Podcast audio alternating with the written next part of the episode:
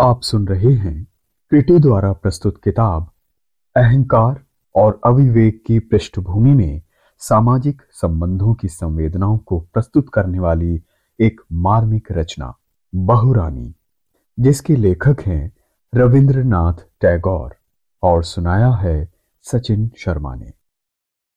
अध्याय पाँच। राजा ने रमाई से कहा, रमाई, एक बार जीतकर ही लौटना होगा। यदि विजय हुई तो मैं तुम्हें अपनी अंगूठी पुरस्कार में दूँगा। रमाई ने कहा, महाराज, जीत की क्या चिंता? यदि मुझे आप अंतपुर में ले जा सके तो स्वयं सास महारानी तक सभी को जी भरकर मज़ा चखाओ राजा ने कहा, उसकी क्या चिंता? मैं तुम्हें अवश्य अंतपुर में ले जाऊँगा। रमाई ने कहा, महाराज के लिए क्या असंभव है? उन्होंने तत्काल राम मोहन माल को बुलाया। राम मोहन माल बल और पराक्रम में भीम के समान था। शरीर उसका लगभग साढ़े चार हाथ लंबा था। शरीर की सभी मांसपेशियाँ वज्र के समान थी। वो स्वर्गीय राजा के अनुचरों में से है। राजा रामचंद्र राय का उसने बचपन में लालन पालन किया है। उन्हें गोद खिलाया है।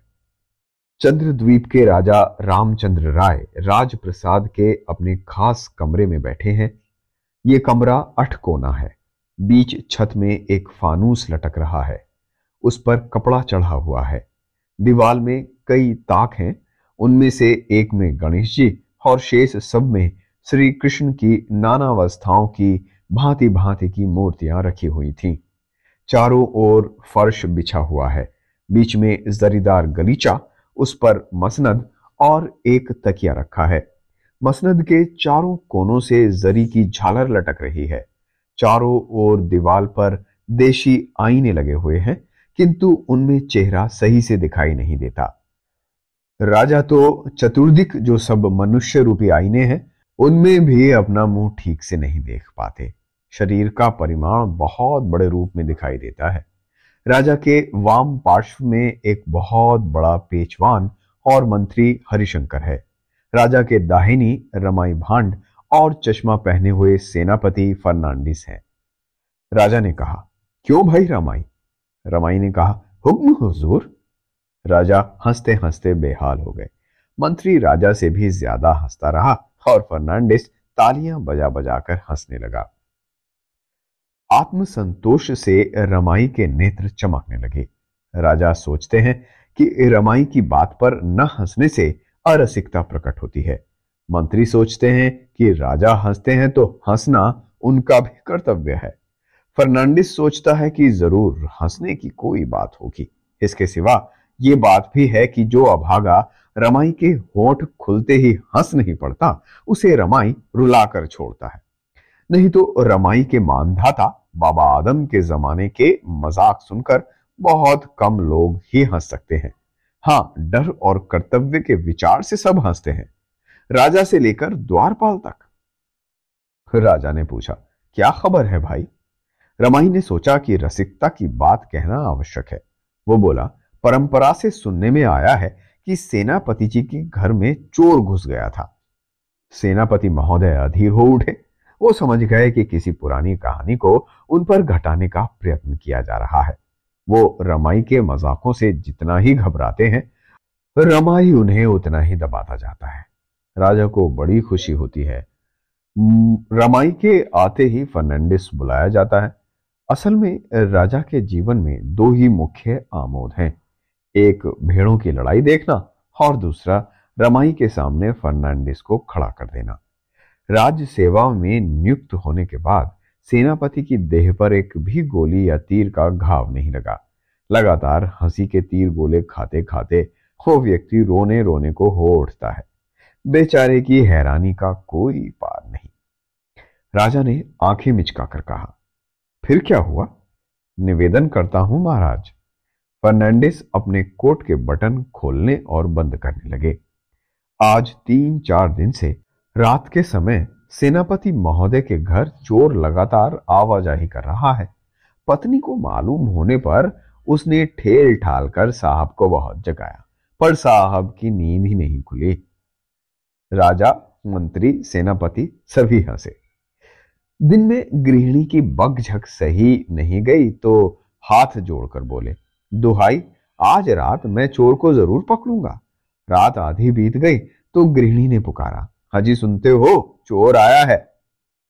साहब ने फरमाया, पर घर में तो दिया जल रहा है। और फिर चोर को पुकार कर कहा, आज तो तू खूब बच गया, घर में दिया जल रहा है ना, इसलिए तू मज़े से भाग सकता है। कल आना देखता हूँ, अंधेरे में कैसे नहीं पकड़ा जाता। राजा, मंत्री, सेनापति, सभी फिर हंसे। राजा ने पूछा, फिर क्या हुआ? रमाई ने देखा कि अभी तक राजा का मन भरा नहीं।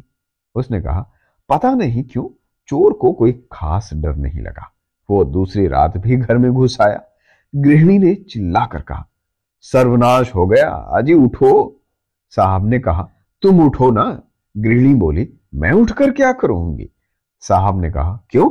उठकर दिया जलाओ ना, कुछ भी तो दिखाई नहीं दे रहा। इस बात पर देवी जी को क्या गुस्सा आया? साहब उनसे भी ज़्यादा जामे से बाहर हो गए। और चमक पड़े, देखो देखो, तुम्हारे ही कारण तो आज सर्व स्वय चला जा रहा है। जल्दी से दिया जलाओ और मेरी बंदूक लाओ। इस बीच चोर ने अपना काम बनाकर कहा, महाशय, एक चिलम तंबाकू पिला सकते हैं? बड़ी मेहनत करनी पड़ी है। साहब ने उसे ज़ोर से टपट कर कहा, ठहर ससुरे, तुझे चिलम पिलाता हूँ। अगर मेरे पास आया तो इस बंदूक से तेरा सर उड़ा दूँगा। चिलम पीकर चोर ने कहा, हुजूर, दिया भी जला दें तो बड़ी कृपा होगी। सेंध मारने की सबरी कहीं गिर गई है, ढूंढे नहीं मिल रही। सेनापति जी ने अकड़ कर कहा, डर गया है बेटा, दूर ही रहना, भूल कर भी मेरे पास मत आना। ये कहकर उन्होंने तुरंत दिया जला दिया। चोर आराम से माल मत्ता बाँध बूंद कर चलता बना। साहब ने अपनी श्रीमती जी से कहा, देखा, ससुरा कैसा डर कर भागा। राजा और मंत्री का हँसते हँसते बुरा हाल हो गया।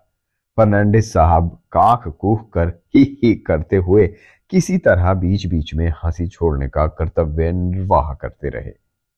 राजा ने कहा, रमाई, सुना है कि हम ससुराल जा रहे हैं?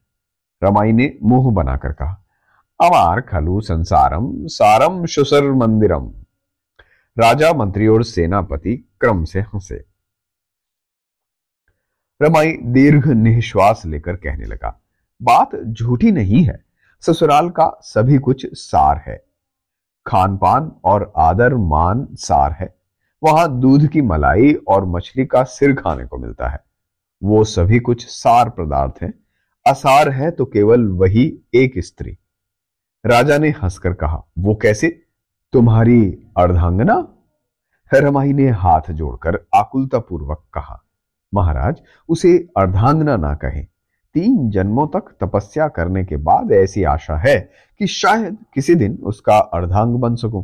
अभी तो मुझे जैसे पाँच अर्धांग एक साथ जोड़कर भी उनके बृहदाकार से तुलना नहीं की जा सकती। राजा, मंत्री और सेनापति बारी बारी से ठठाकर हंसे। मैंने तो सुना है, राजा ने कहा, तुम्हारी ब्राह्मणी बड़े शांत स्वभाव की है और घर के कामकाज में बड़ी होशियार है। रमाई फूट पड़ा, इससे क्या? सारे घर में ऐसा जंजाल है कि मैं पल भर भी वहाँ टिक नहीं पाता। मुँह अंधेरी ही मेरी गृहिणी ऐसा झाड़ू फेरती है कि मैं सीधे महाराज के दरवाजे पर आ गिरता हूँ। अब चूँकि कथा में रमाई की धर्म पत्नी का प्रसंग आ गया है तो यहाँ उनका परिचय भी दे दूँ। ब्रह्माणी बहुत ही दुबली पतली और वो दिनों दिन और भी पतली होती जा रही है। रमाई को खुद पता नहीं कि घर वापस आने पर उसे किस कोने में दुबका रहना पड़ेगा। राज्यसभा में वो जिस तरह दांत निपोरा करता है, ठीक उसी तरह घर आकर, घरवाली के सामने दांत नहीं निपोरा करता। चूँकि गृहिणी के यथार्थ स्वरूप का वर्णन करने पर हास्य रस के बदले करुण रस की उत्पत्ति हो जाएगी। इसलिए वो अपनी घरवाली को मोटा और चंड उग्रा बनाकर प्रस्तुत करता है, जिससे कि राजा और मंत्री हँसी दबाकर रख ना पाए। हँसी रुकने पर राजा ने कहा, भाई रमाई, सुनो, तुम्हें हमारे साथ चलना होगा। सेनापति को भी साथ ले चलेंगे। सेनापति ने समझा कि रमाई उस पर दोबारा आक्रमण करेगा। उन्होंने चश्मा उतारकर फिर से नाक पर चढ़ाया अक्षन का बटन खोलने और लगाने लगे। उत्सव स्थलों पर रमाई को पहले से ही पहुँच जाने में कोई आपत्ति नहीं होती, क्योंकि वो कोई लड़ाई का मैदान तो होता नहीं, रमाई ने टिप्पणी की। भला क्यों?